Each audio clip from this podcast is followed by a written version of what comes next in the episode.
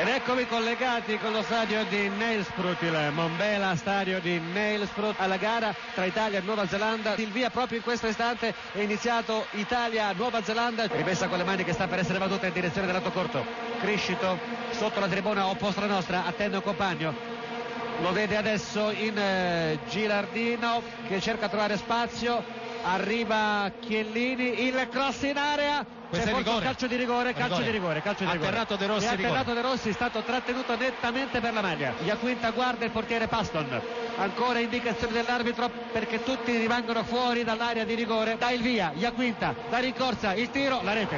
L'Italia pareggia al ventinovesimo minuto di gioco. Italia uno, Nuova Zelanda uno.